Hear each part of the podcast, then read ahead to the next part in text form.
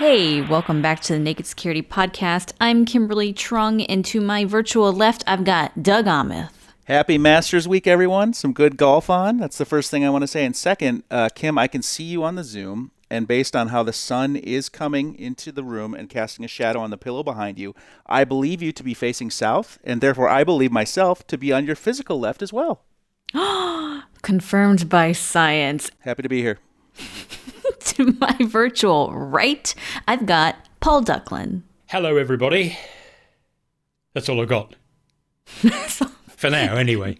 Doug, I don't know anything about golf. Imagine a sport that is even less exciting than baseball, and you have golf.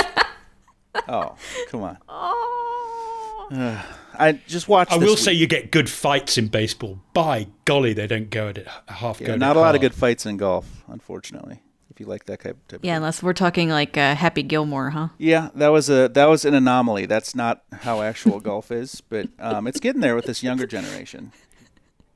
Speaking of things happening this week, I have an oh no of the week. Oh, yes. And the only thing I'm going to say is pay attention to your plus signs. Yeah, I will. I will add to the tease by saying I was reading through this. I I kind of knew it was coming, and I was like, "Oh no," because this has happened to me several Been there, times. done that. Yeah, I think we all Yeah. have. That's the, uh, and we've all never admitted it till now. Stick around to the end of the episode and you're going to hear the oh no of the week. What are our headlines today, Doug? Well, if you like smishing, this is the show for you. Stick around and strap in. Mm-hmm. Um, and then we've got some Black Friday tips, which anyone could use. And I think they, they kind of extend outside of Black Friday too. But Black Friday is coming up here in the U.S. It's uh, its own holiday of sorts. They don't maybe extend beyond Black Friday. That was the whole purpose of the article that let's use Black Friday as a reason to engage with people who are prepared to take cybersecurity seriously because it's Black Friday in the hope that they'll keep doing it for Blue Monday, Red Tuesday, Green Wednesday. Ah, I love me a good sale. Although the thing that I can't get over is how Black Friday has become a global phenomenon.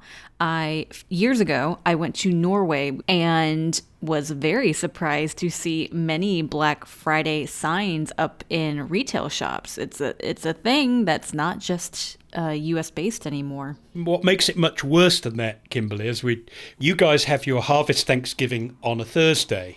In most Commonwealth countries, it's on a Sunday. In Canada, it's on a Monday, and it's at different times of the year. So in Australia, you're looking at March or April. In the UK, it's September or October because it's the autumn full moon. In Canada, it's October because their winter comes earlier, etc. So there's no connection necessarily with Friday uh, being the gap where everyone takes the day off, and there's not even any connection with November. So last year I had a spam in the UK that said, "Welcome to Black Friday month." And if that's just not a gonna say- contradiction in terms that says be very careful 367 days a year, folks, um, that's it. And, you know, Black Friday week is the people who are being a little bit more rational about it. And it's still just crazy because the Friday is nothing to us, right? We, we don't have the Thursday off, we don't have the Friday off. But, like you said, everyone loves a sale. And it's all going to be online this year, isn't it? All the hmm. car ads. It's Black Friday all month. No, it's not. Just stop. Please stop doing this. But we're So- getting ahead of ourselves. Yeah, we're gonna do smishing, smishing, and Black Friday. But first, I got a fun fact for this week. The first American alarm clock was created in 1787 by Levi Hutchins in Concord, New Hampshire. Great. This device only rang, however, at 4 a.m. You could not set it for anything other than 4 a.m. to wake him up for his job. The French inventor Antoine Redier was the first to patent an adjustable mechanical alarm clock in 1847. So imagine that. Show of hands, does anyone still use an alarm clock now that everyone's working from home full time? Sure. I don't have a separate one if that's what you're asking. I use my phone's alarm clock. I have an alarm clock that is can also be used as a telephone if you really want to. Ah, that's exa- yeah, exactly right. Of course, the actual alarm clocks go way, way, way before that. The, the ancient Greeks and uh, Romans used uh, water clocks for alarms because obviously they had a water They use dripping water to keep the time, the flow of water, which you can control quite precisely. And then, you know, when it reached a certain level, then some valve would open, and then they'd they'd they'd play sound. You know, use a, a water organ or some water pressure to to ring gongs or drop pebbles on things that made a noise or play a noise through a whistle, etc., etc. And apparently, in, in, in London, in I guess Edwardian times, early in the uh, 20th century, you know, once people started commuting to work in that, waker upper was a job that people did, banged on their door, tapped on their window to to make sure oh. they were oh. they were awake to get their train or get to work or whatever it was. My kids would be great at that. I digress. Yeah, let's talk about smishing. As we've warned before, phishing via SMS or smishing for short, it is still popular with cyber criminals. And why? That's because pretty much every mobile phone in the world can receive text messages. And even if you've got no credit to send messages or make calls or no third party apps installed, no Wi Fi connectivity, those messages can still get to you. So, uh, Paul, what's happening here in this first story? We've got a big smishing hoax going around. Well, this is very kindly sent in by an alert reader um, who who has actually sent us quite a lot of stuff in the past tips at sophos.com if you want to let us know about stuff. And this was quite a, a big thing in the UK. Uh, as you'll see when we get on to the next story, it had an, an unfortunate side effect. And this was the, the traditional thing with a, your mobile phone company. So you get an SMS. Of course, the mobile phone company can always reach you, and generally they don't phone you up; they SMS you, and they say, "We haven't. It's simply we haven't received your payment. Uh, click here to sort it out." And you think, "Well, I don't want to get cut off. Something must have gone wrong." you kind of assume the problem must be at their end and you know who hasn't had a who hasn't had a hey you need to pay this account but if you've paid recently maybe our accounting system hasn't caught up with the internet yet so we all have had that experience that you know you've paid and you know that they haven't clocked it yet, and maybe you just want to check what's going on. So you click the link and you go to an almost pixel perfect copy of the real login page for the real mobile phone company. And if you're tired or if you're in a hurry or you know just not thinking straight, you kind of log in to check your account, and of course, good old story, you are giving your password away to the crooks. So I guess it's just yet another way of crooks reaching you using what feels like an old tech method text message should be safe. But of course, as soon as you tap on the link, you're into your browser and all the old school risks are on again. And you're on your phone where there's less space in the address bar to read what bad has happened there. Yeah, I got to say, is if if you get duped by this URL, which has O2 in it somewhere, once you click through, it's a pretty convincing looking mm-hmm. page, except for the oot. Yeah. Oot. Yeah, I was just going to say the same thing. It looks good. Yes, someone commented and said, "How on earth they made one mistake that they changed the word out to oot, uh, which I and yet it's not a, a scam happening in Canada. It's happening in the UK where we do say out and not oot, and." I just couldn't figure how they, of all the mistakes, the rest of the text, which is you know quite complicated and uh, written in professional English they got right. And I just don't know how that error crop, cropped up. But as always, if there is that telltale sign and you haven't noticed the link, then you know it's worth having a careful read because the crooks only have to make one tiny mistake to give themselves away. Because uh, as you said, Doug, this the, the, the URL that you see it starts with O2, which is the name of a of one of the big four UK mobile providers, uh, .uk dot something. And of course, on a mobile phone, when you visit a, a, URL, that might be all you see. So you see the URL starting with the name of the company, as it would if you went to a real URL, would would have the name of the company in it somewhere uh, uh towards the left and all of the bogus random we registered this domain to do the scam stuff is off the right hand end of your address bar on a mobile phone which must where it is much less likely that you'll see it not that i'm looking to get into cybercrime but if i were uh-huh. some advice i might have for the, this particular scam is to uh, maybe use a url shortener i just looked through my own phone and a lot of these types of legit text messages that i'm getting about half of them are using the the company address, like my Verizon bill, but so, a lot of them are using URL shorteners because it's a text message. You only get so much. Right. So I think Yeah, we talked about that last time we, we, we discussed smishing, that, that, that URL shorteners are very commonplace, particularly if you're a business that has quite a long company name and that's in your URL. The good news is that the URL shortener bounces you through an HTML or an HTTP redirect, so you still end up on the on the actual site. So the address bar still shows you where you've got to. Uh, but you're right. The this one didn't use a URL shortener, and I guess different strokes for different folks, right? Some crooks will use a URL shortener because it's convenient and it saves them space, just like it does a regular company. But some go, well, people are people are now learning don't trust URL shorteners, even though they're Yeah. kind of the the technology is quite neutral. It's a redirect that it still lands you on the page on the final page where you can see exactly what the URL is. It is weird too, given the dearth of real estate on, on the phone. Once I click through to that, I can see Verizon on the top. But the second I touch the web page, the URL bar disappears basically. Hmm.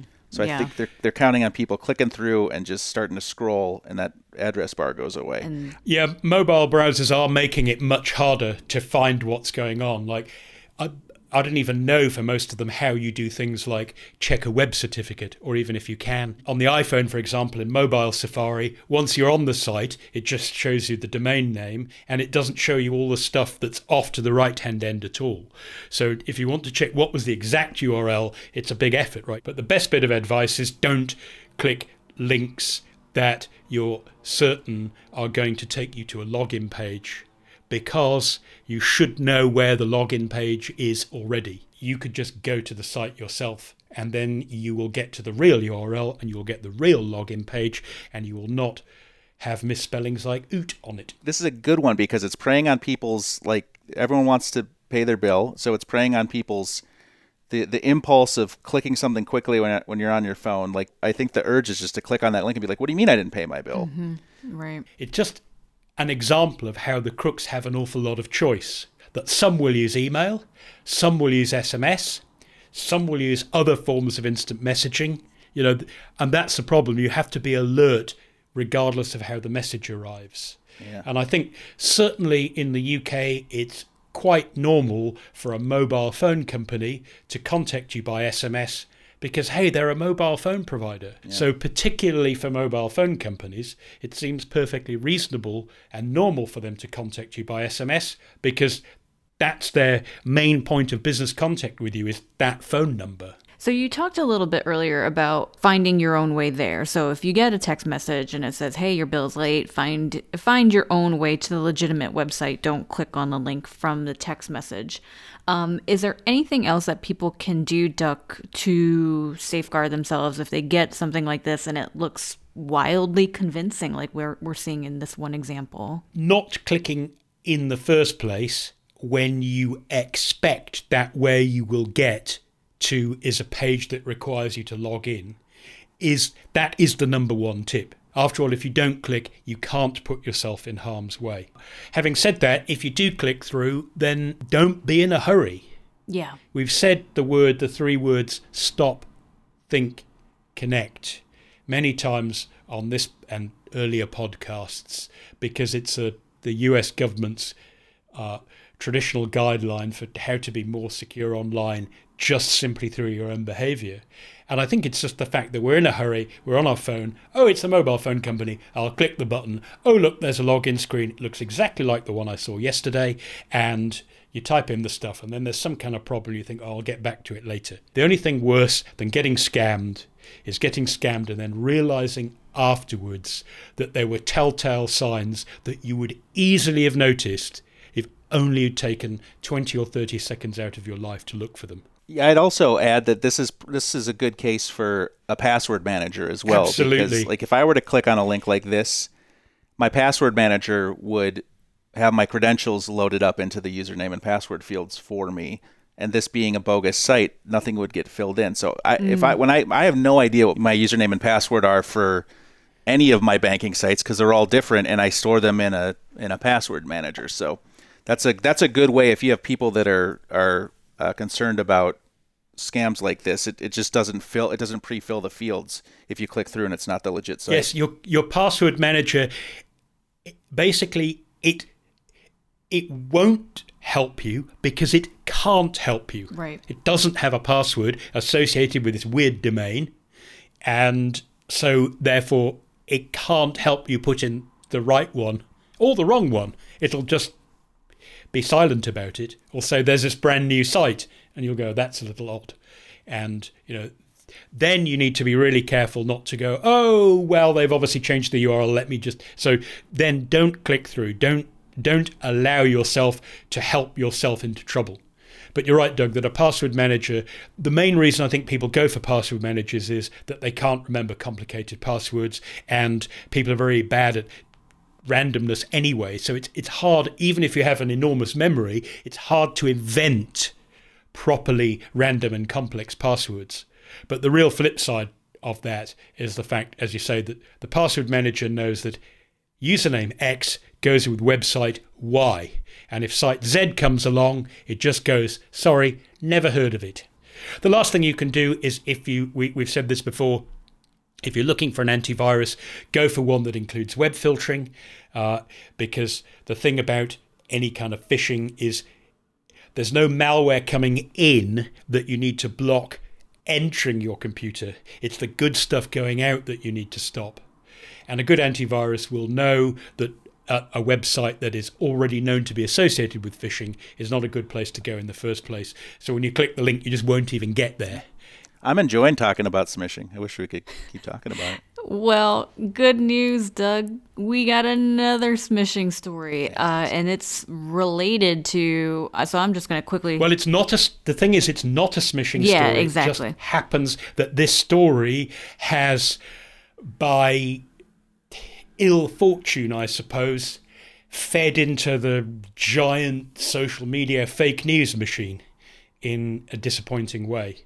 And it's our duty collectively to make sure that our friends and our family don't contribute to bogus security alerts. Okay, great. So the one we just talked about is called Smishing Attack tells you mobile payment problem, don't fall for it on nakedsecurity.sophos.com. And then this one, this one is instant bank fraud hoax is back.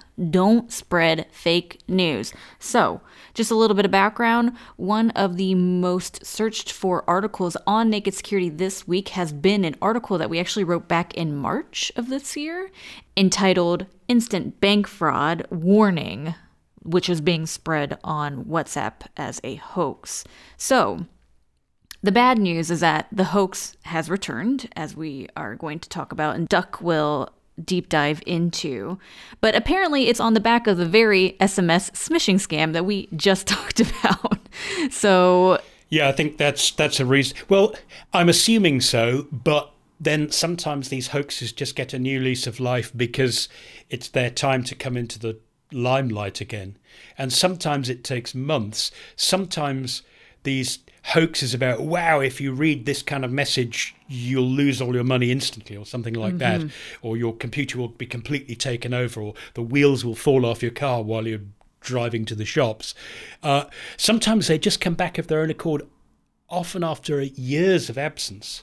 But you're right in this case it's a, the, the scam was originally it, it, the, the words go something like this. Straight from the city of london fraud team and the City of London, which is the, the, the financial district of London, uh, the Square Mile as it's known, they do have their own police service, and it is where all the most of London's banks are headquartered. So it sounds dramatic, right? It's got this call to authority straight from the City of London fraud team.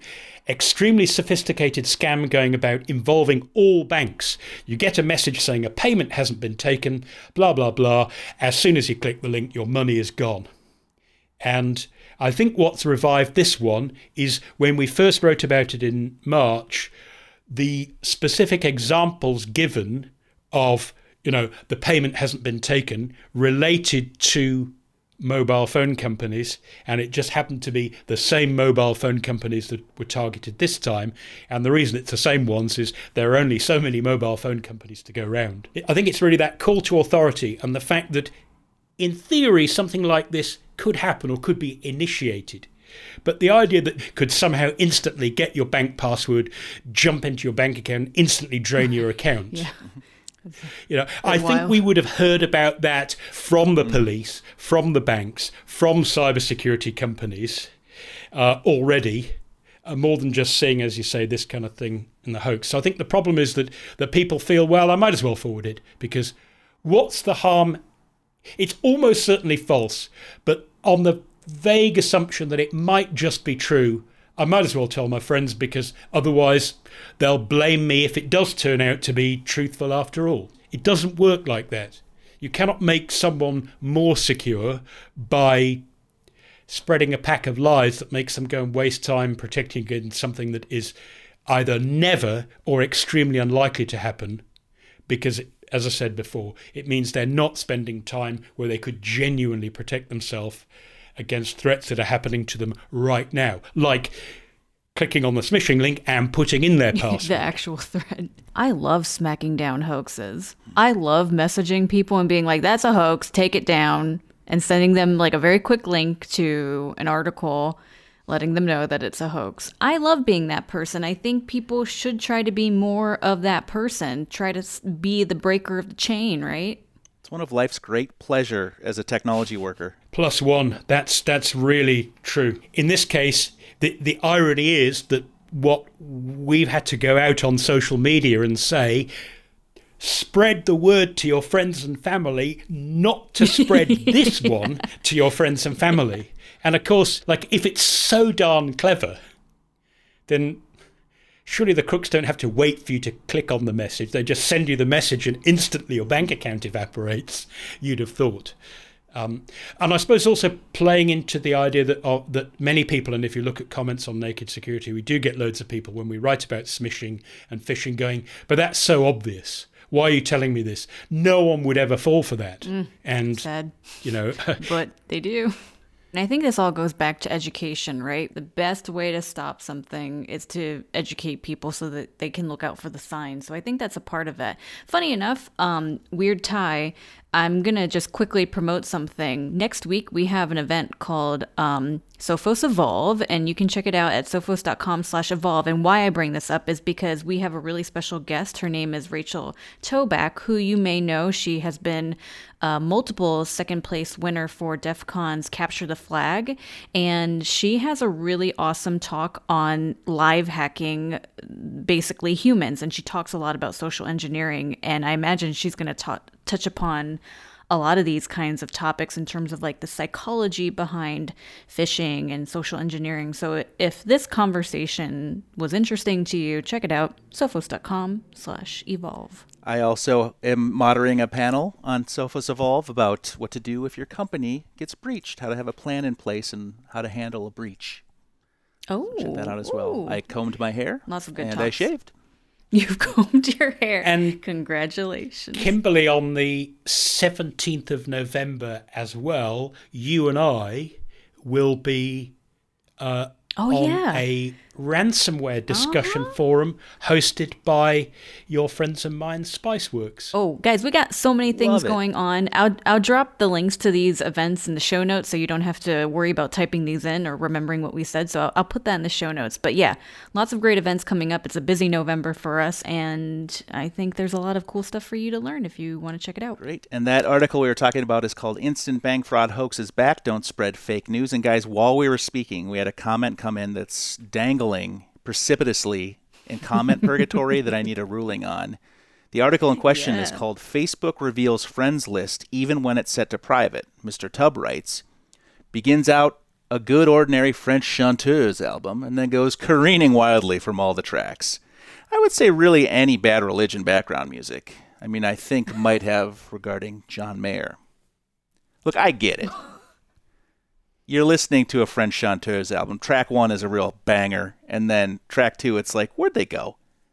They've they've totally diverted from the slapper that the intro track was. But when you're listening to Bad Religion and to a certain extent John Mayer, you know what you're getting.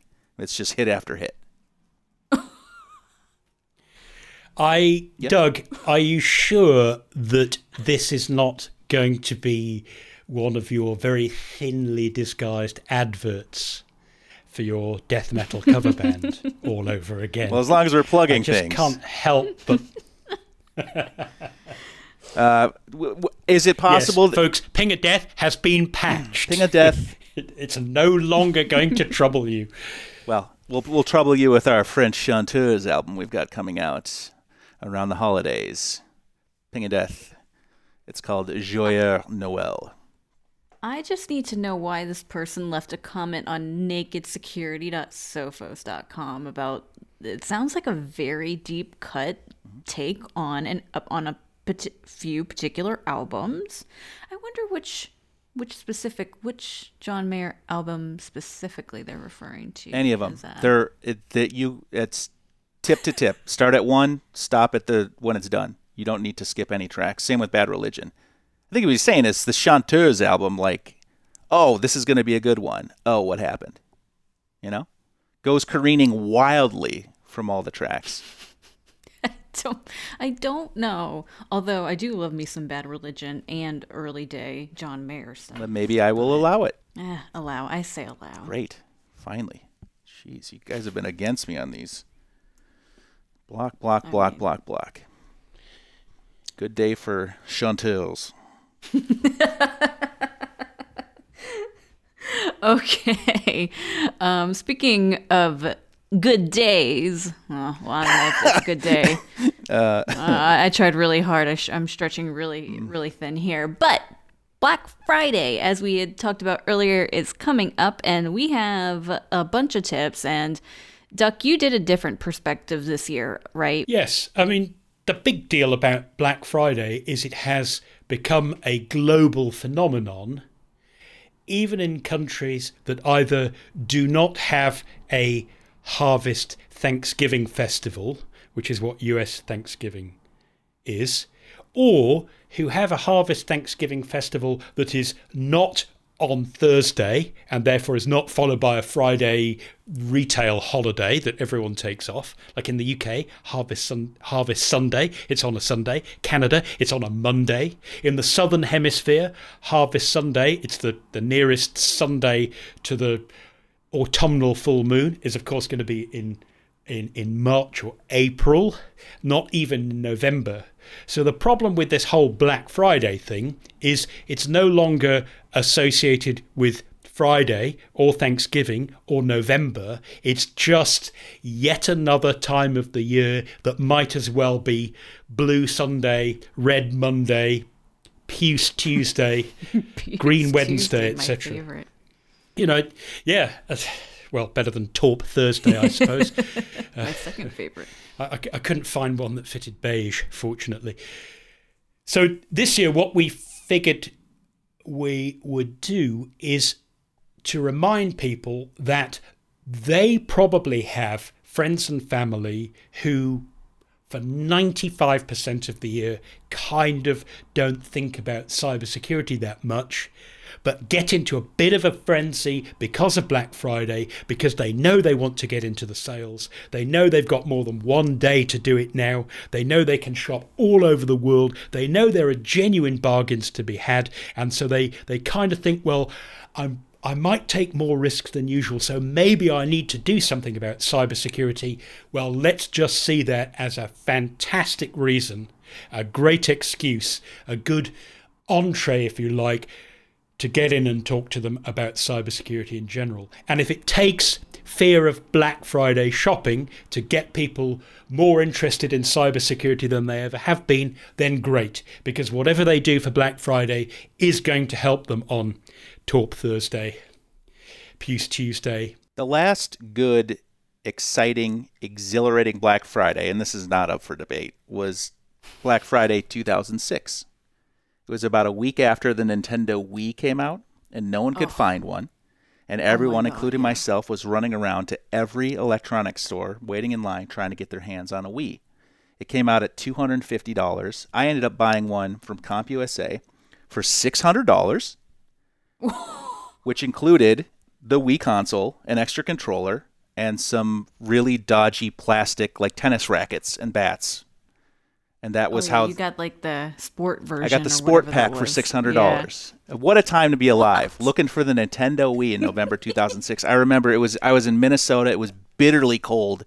I waddled up oh. to Target. I got out of my car. I went to the door, and I heard this lady go, "Where do you think you're going?" And I looked over my left shoulder, and there was a line of about three hundred people. I said, I'm gonna go.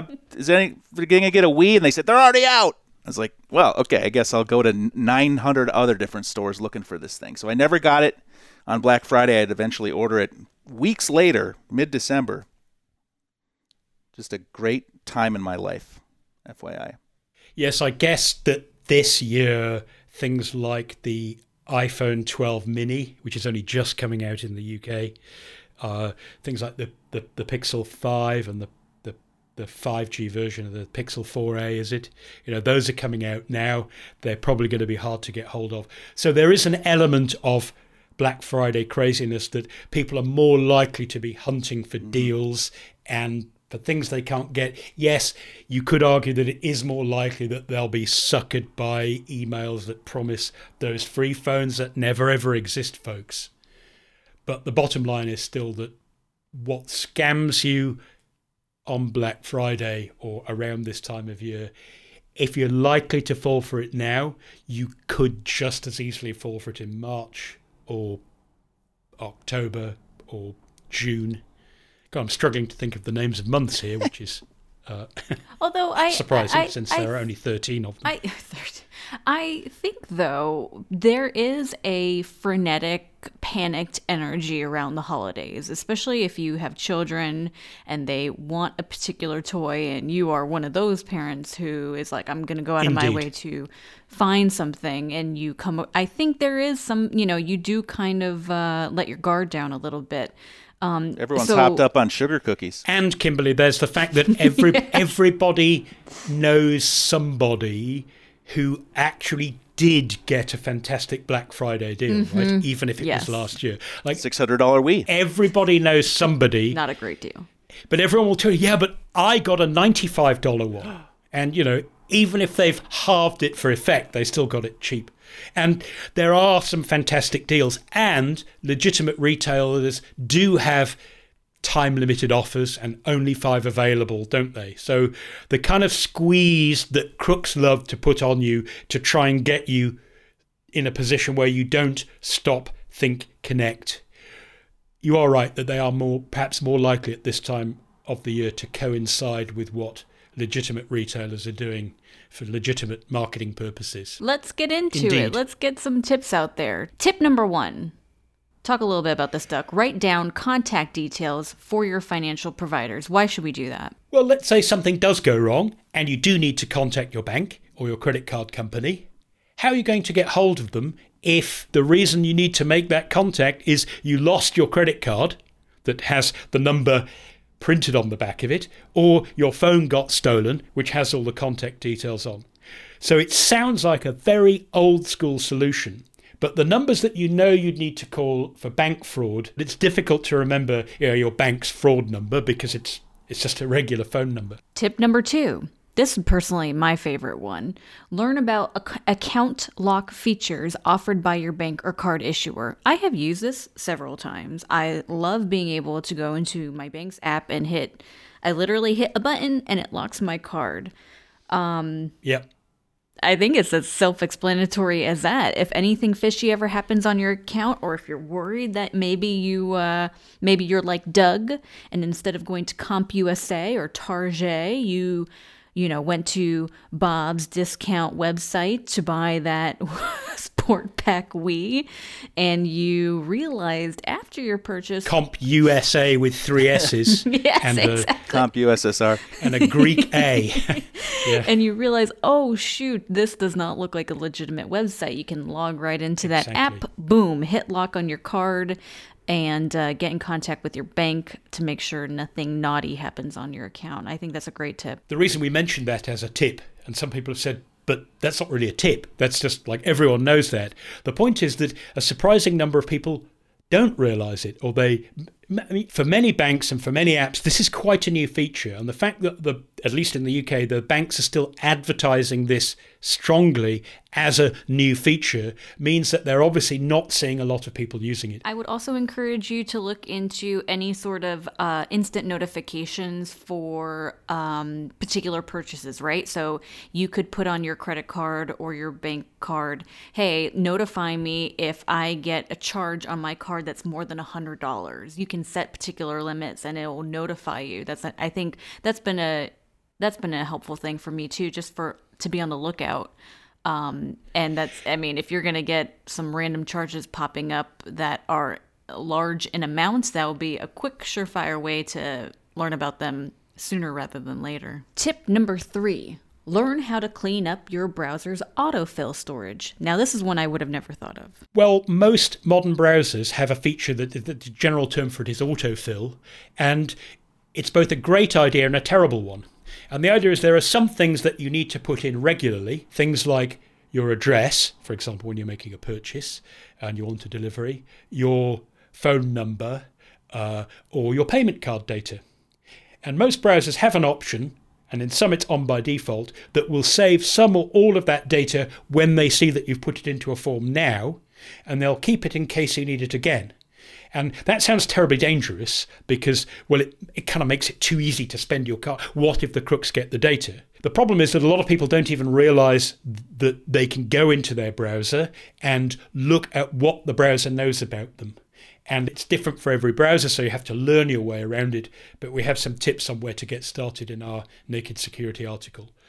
So it's just a simple precaution that a lot of people they do use that feature and they maybe don't think too much about it. So it's one of those things where your browser knows an awful lot about you, including how to buy stuff on your behalf. Make sure you actually want that to happen and that you're comfortable with the data it has and that you know where to find it and remove it when you become uncomfortable. Tip number 4, in the US, learn how to apply a credit freeze. Another thing I would have not thought of. It's my understanding the US and some other countries, you can put a freeze on anybody doing a credit report.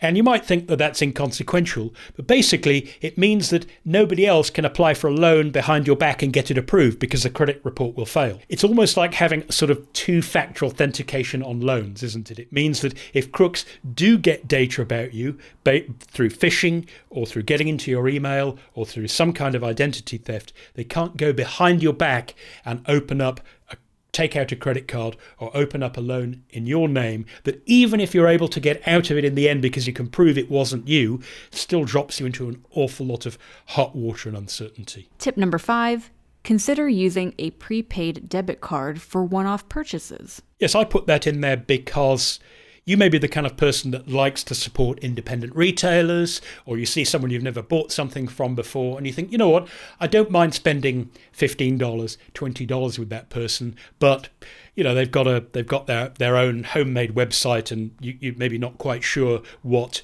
uh, merchant software or, or, or cart, uh, you know, payment cart service they're using and you kind of think I don't want to put in my regular credit card which is can get me into debt and which maybe is connected to an account and which is somehow associated with me but I would like to buy from them and a prepaid credit card in countries which allow them is a very easy way around that. It's kind of like a debit island if someone runs off with a number and abuses it, they can spend all the money on the card and no more, and it doesn't tie back to you. It doesn't have any connection with any actual account at your bank. We had a local pet store uh, that we wanted to support, and you could call up and order your dog food. And the first time I gave our credit card, which is actually our bank card, I heard her saying, "Okay, just let me write this down." Yep. Just writing down my credit card number with a pen. Exactly. And when I went into the store to pick it up, someone else was on the phone, and I watched her write their number down in a notebook just below yours where yep, you could read it off that was kept behind the desk but not locked and then lo and behold a lot of people in the neighborhood had their uh, credit card numbers stolen because someone stole the notebook. Oh no! So use a one-off prepaid debit card. Do that, oh, but yeah. So it, it is a it is a way that you can spend money with people that you you, you like want you, you trust the people, but maybe you don't trust their their knowledge of the regulations or technology. Our last tip: turn on 2FA wherever you can. I know we sound like a broken record. We'd probably say this at least once an episode. Just do it. Tur- just turn on that 2FA, man. 2FA, you already mentioned something akin to it. That's where you get the notification uh, when a transaction goes through. And in, in some banks will even let you where you, you know you have to press a reply to a message on your phone before the transaction will complete, so you can do it in real time. And the big thing with 2FA is it it might not be possible for credit card transactions because some banks don't have a credit card specific 2FA system. But whatever you do, please go and put it on your email account because even if you don't use email in your day to day life because you're more of a WhatsApp, WeChat, Instagram, Signal, Telegram, whatever person, you almost certainly do have an email account, and it's probably the place where password recovery, password resets happen for all your other online accounts. So the harder you make it for the crooks by making it only a tiny little bit more difficult for yourself, the better you protect yourself and all of your digital life. Here endeth the broken record. You heard it here, folks. Shop safe. It's not a broken record. It's just one that repeats. It doesn't have a run-out track. It just keeps doing the same. it's the same song you know, that- over and over again. It's a French chanteuse. Actually, I remember that the Stranglers had an album. I think on on side two, the last cut on side two was called. I think the song was called "For a Very Long Time," and the last groove on that track it didn't go into the run out on on the vinyl, uh, so it actually played the track which had the words "For a Very Long Time." Oh, Infinitely. brilliant. wow, that is brilliant. Now I'm gonna go check that out. It's amazing what what what uh, analog technology can do for you Good old analog. in terms of auto repeat. Speaking of brilliance, do we have any? Just feels like the time. I could just like a little palate cleanser, something to really brighten my day, make me snap. Can't quite put my finger on it, you know. The thing is, Doug, we can't do a poem because someone complained that literature, English language, and poetry is unsuitable for a cybersecurity podcast. Who did? A commenter on Naked Security said, I don't need poetry. Um, got a lot of downvotes, you'll be pleased to know. But I figure there's a place for poetry about cybersecurity, isn't there? Hmm. There is. So, with apologies to Mr. William Wordsworth, I offer you this. I wandered lonely as a cloud, a well known poet said. But that was then, and this is now, and lonely clouds are dead. A lonely cloud is quite a joke. No cloud is truly free. And once your data's stored in one, it's cloned in two or three, or four or five or six or more. It's often hard to tell. That self same data might be found in other clouds as well. Your modern clouds are packed with stuff, some good, some bad, some fake. And when those clouds unload their rain, you get a data lake. So, if in doubt, don't give it out. That's what I like to teach. Because if you keep it to yourself, it can't be in a breach. Oh, I love it. Oh, Yeah, man. That's so really deep, man. good. Thank you so much for that. Take that, John Mayer. Take that, John Mayer. Take that, bad religion, and French chanteuse. yeah, Jean. okay, uh, it is that time of the episode where we are going to have our oh no of the week. Oh yes.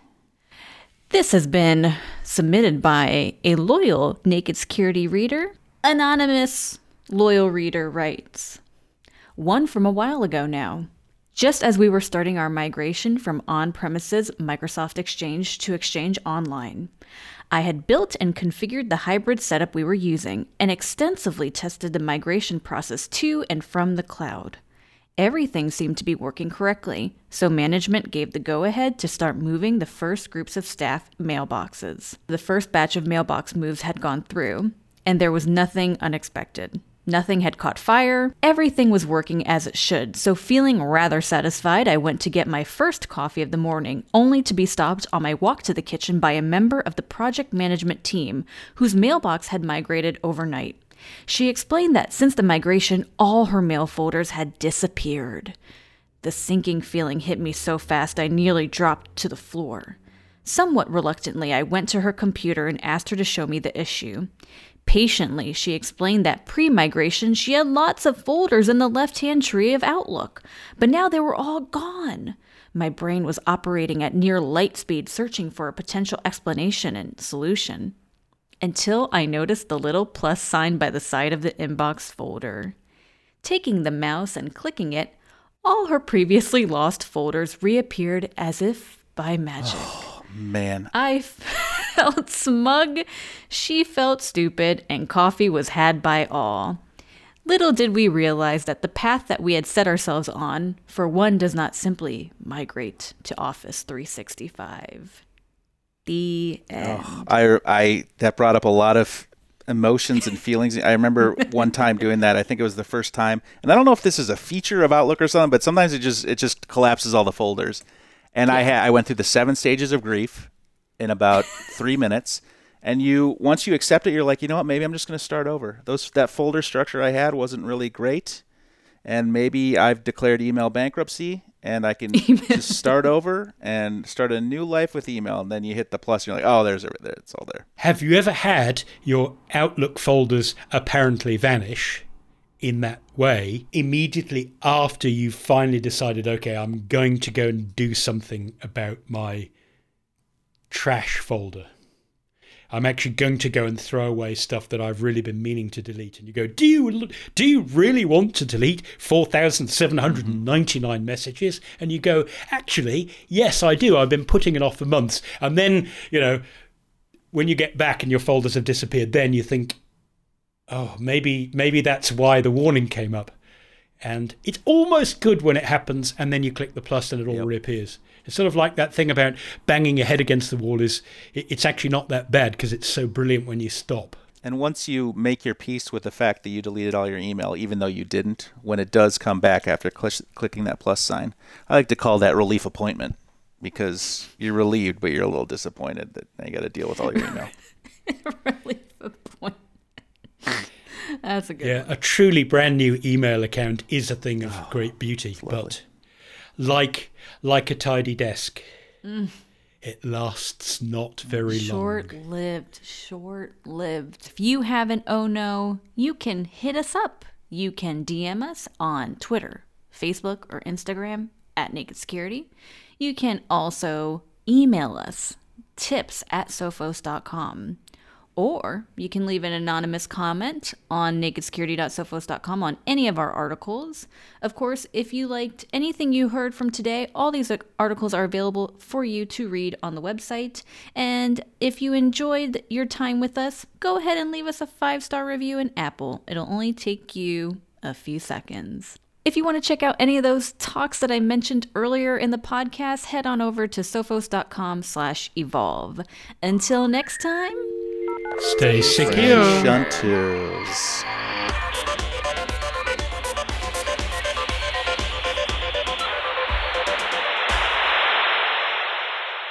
I'm not giving up the poems, no matter what the commenters say.